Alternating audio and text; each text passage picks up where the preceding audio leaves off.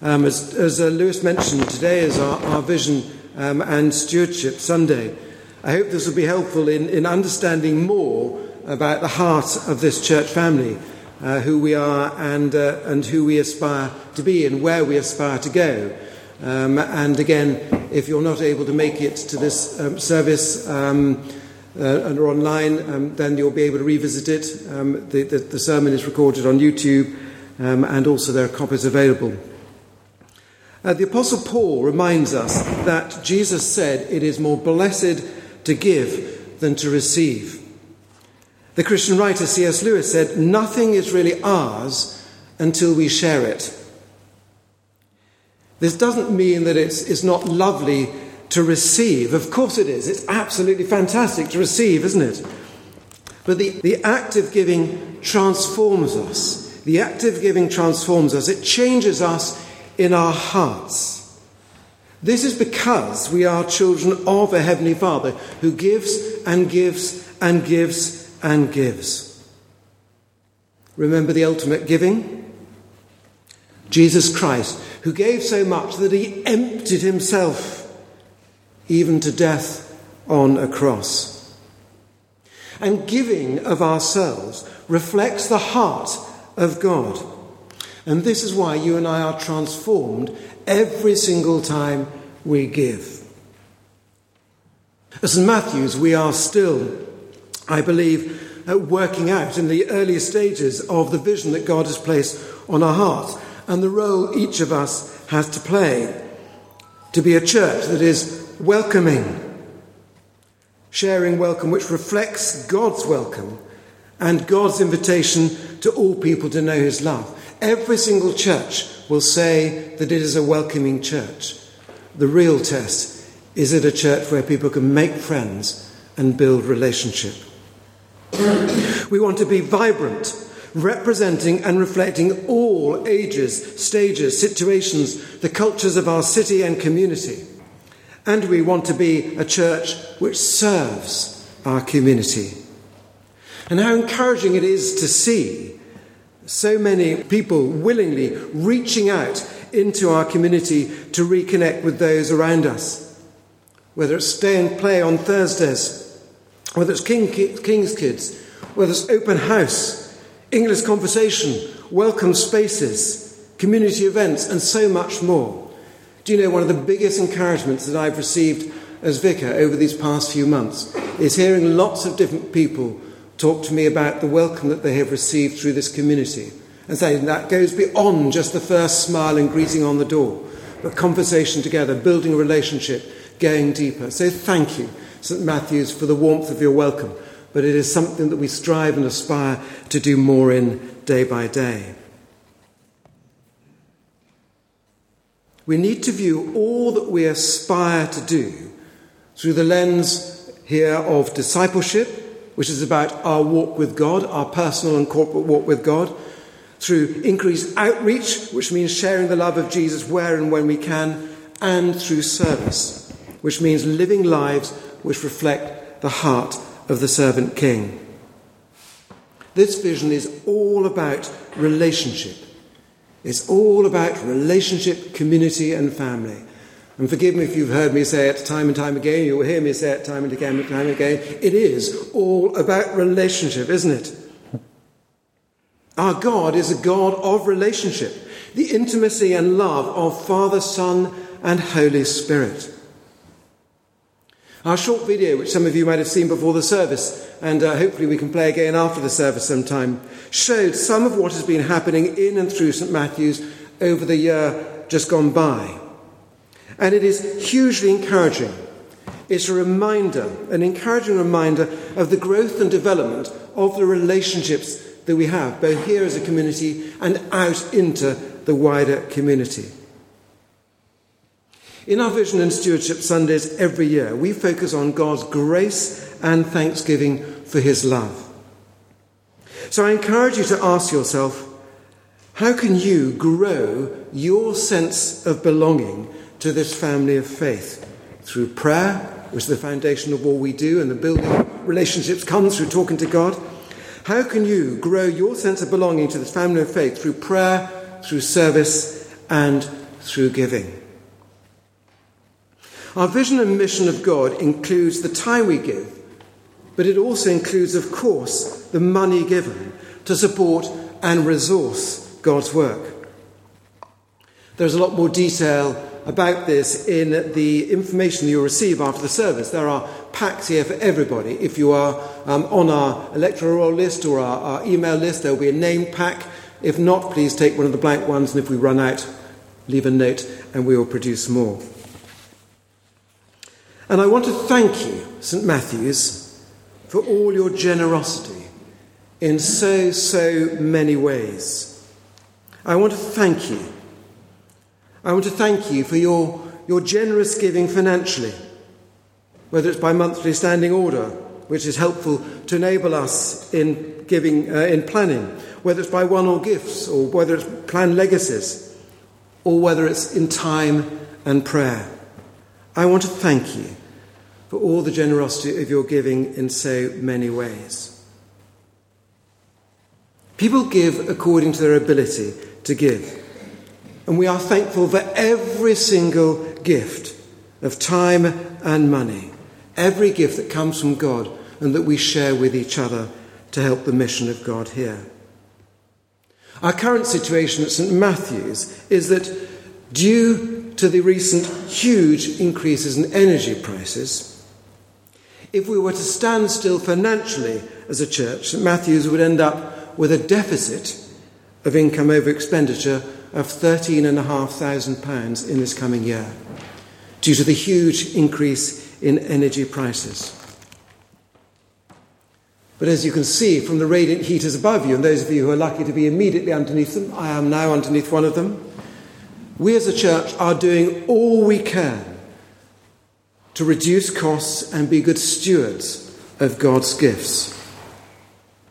So, as we look at our vision again, and as we also at the practicalities of resourcing our ministry, our aim, as a minimum, is to cover this deficit.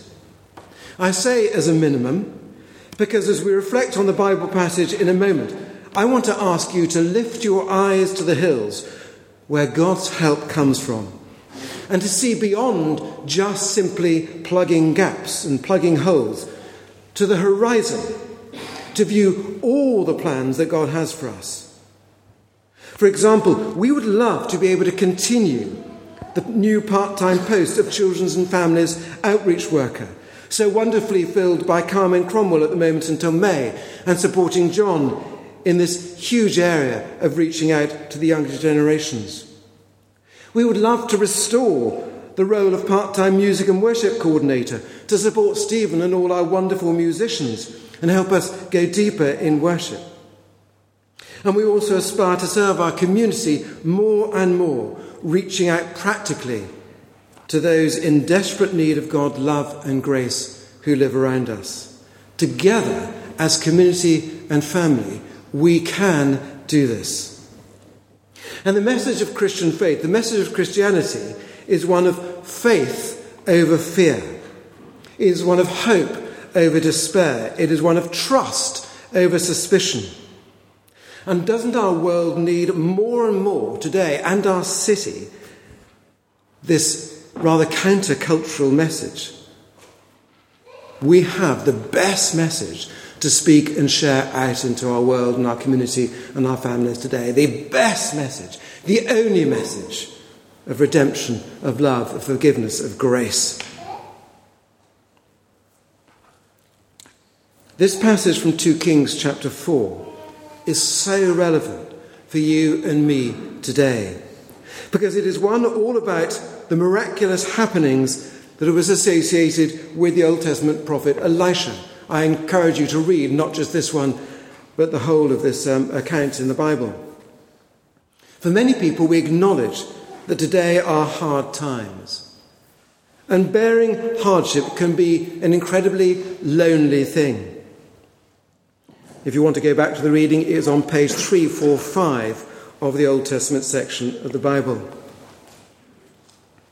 For the widow in this passage, life was a lonely struggle. Because in those days, if a woman's husband died, it would mean probably the end of her life too. She had no income, and that would lead inevitably to suffering and vulnerability. And all this widow had left to her was a very little oil. And to survive, the only way out for her was for her sons to be sold into slavery to pay the family debts. This was desperation and loneliness at its greatest. I wonder if there have been times in your life when you have thought that you had nothing to offer. God will never think that of you. With God, we will always have something to offer. And it is not always all about money, it is about our very selves. God tells us in Isaiah, You are precious and honored in my sight, and I love you. God can always help us make something out of what seems nothing. Because to Him, we are of infinite value. And in this passage, God, through Elisha, helps this family in three ways. Firstly, he helps them to evaluate and to understand what their current situation is. I wonder if you need help at the moment in evaluating and reviewing your current situation. And Elisha helps the widow by asking her two questions. First, he asks her what she wants him to do for her. And secondly, he asks her what she has in her house. Elisha, in asking these questions, values, enables, and he empowers this family by helping them to see freshly their real situation and also to take part in themselves and to take responsibility for what they can do.